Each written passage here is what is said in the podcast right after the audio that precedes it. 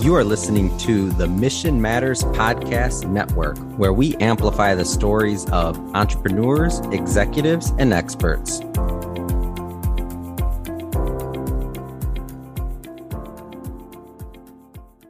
Hello, everyone, and welcome to the Power of Why podcast with your host, Ginette Collazo. Today, I want to talk about social media.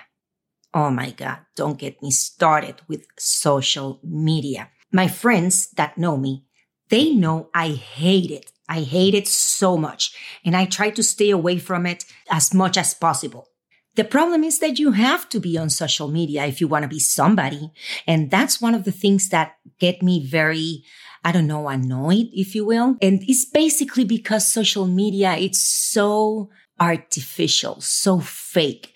Now, I want to be on social media because I don't have a choice because today it's one of those things that are going to be there and they, it's never going to disappear. If anything, it's going to become more and more needed by everybody.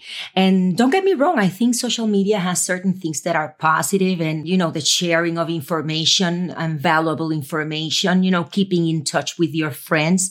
But at the end of the day, when you think about that, it's really dangerous because social media exposes you in ways that maybe you have not considered. Let's take Facebook, for example. And this is, this is something that happened to me. I had Facebook for maybe 10 years or something like that. But at some point, you know, when you have a friend, right? And you accept that friend, then the friends of friends see you. And now you have requests from people you really don't know. Now, in my case, I feel bad because I don't want people to feel rejected.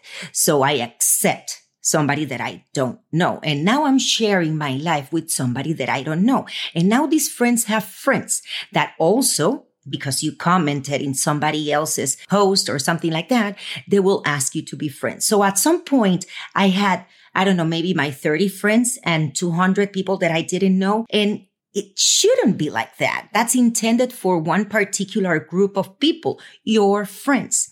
Now, also coworkers become part of your friends group. And it's something that is very interesting because I remember watching posts and comments from coworkers and thinking, ugh, I don't like that train of thought or, you know, that was a very stupid comment or, oh my God, is this person crazy? And then I would see them at work and, you know, the respect is lost when one thing doesn't have to do anything with the other. So that's very dangerous. And I said, you know what? If this is happening to me, this is happening to them. If I see this and I judge them, and don't tell me you don't judge. If you at some point have an opinion and say, uh, you know, this is not right, you're judging. Okay. So everybody judges.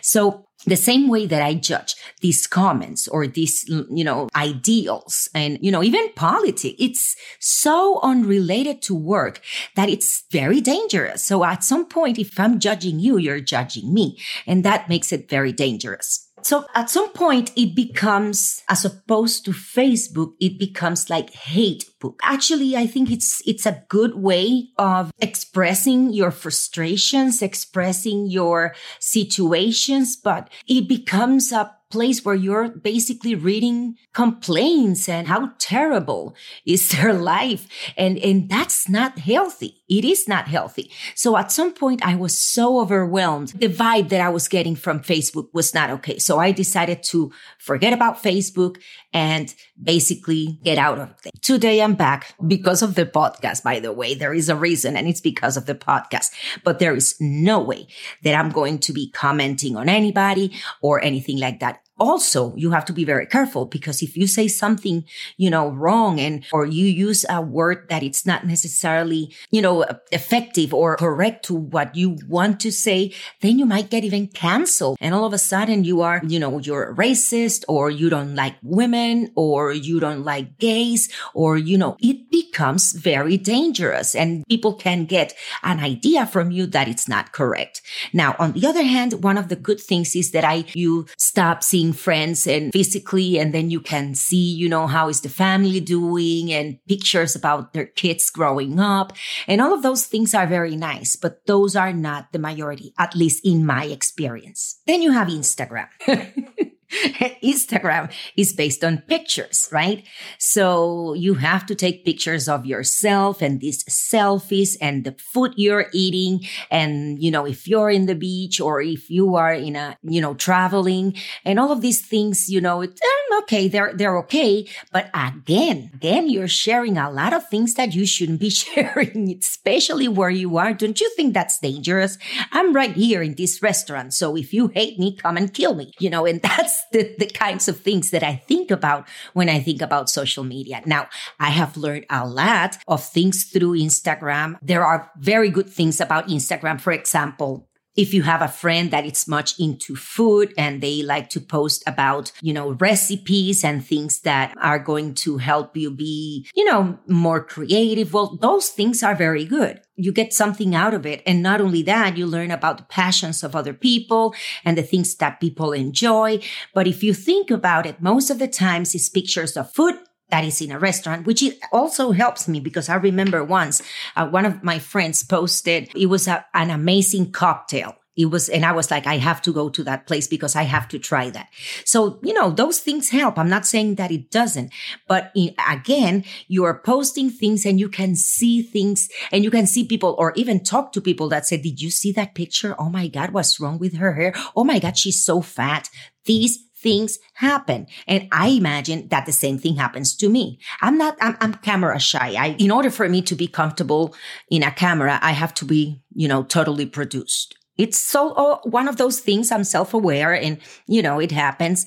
So I don't post pictures or anything like that. I put, you know, maybe visuals of you know, topics that I'm talking about. And actually you can find us in the Power of Why podcast in Instagram and Facebook because I don't have a choice. So Instagram, you know, helps with many things and I learn a lot. But on the other hand, there is also a dark side and we have to be very careful. And that's one of the things that I try to explain to my daughter, for example. There are certain things that you don't want to share, even though your generation, it's an open book. But again, think about this when you're looking for a job, they check your social media. They see your Facebook or your Instagram. It doesn't matter how private it is. There's no such thing as private anything in social media. It, the internet is forever. It doesn't matter. A lot of people think, and I, I now thinking about Twitter, a lot of f- people think that if you delete a tweet, it disappears. No, there is a way how to get there through the archive system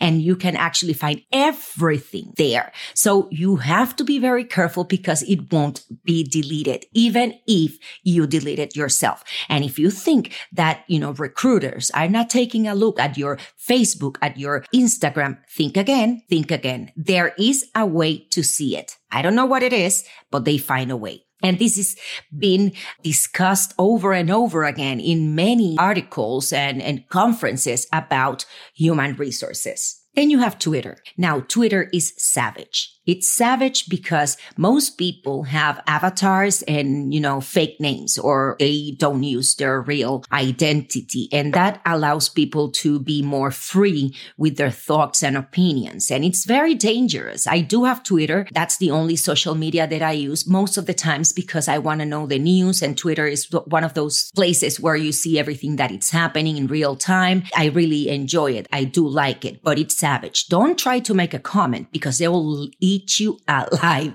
And if you have issues with self-esteem, believe me, you're going to be depressed for a while. So what I'm trying to say is that media, social media, it's necessary and it's a necessary evil. And even though there are things that are very positive that we take from social media, there is a lot of negative things. So be very careful with what you post, who's seeing it, and be careful about sharing too much about your privacy because at the end of the day, that can be used against you. Another thing that I usually try to tell people is be very careful with the pictures of your kids. Shouldn't be posted there like for everybody to see your kids. There are many dangerous things that can happen. And I'm very, very worried about people sharing their children there. And there is a lot of sick people out there. So be very careful. So why would you share where you are, what you're eating, your your kids, if they, if you are frustrated, if you have problems with your husband,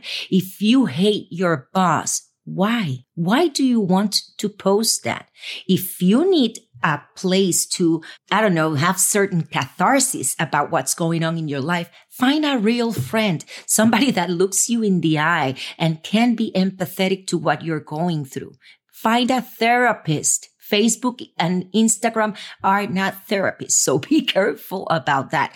What I'm trying to say, enjoy social media, but be very careful that the fun does not become a problem. So that's what I wanted to say about social media. I hope I'm not that harsh when I say these things. But again, this is me. This is what I think. And sometimes I ask why well, it is an, a necessary evil. I have to use it. A lot of people have to use it. We really don't have a choice and we try to get the best out of it. But again, there is a lot of bad things that can come from that. So I just wanted to share that because that's my opinion. Thank you so much for listening. Now, this is it. Remember, if you have questions, another thing that I wanted to mention is we do have an email. And right now I want to talk about want you to submit topics that you would like for me to talk about. It's very simple. It's the power of why podcast at gmail.com. You can send us an email and send us some information or some topics that you would like to discuss. The other day I received an email, which was very interesting.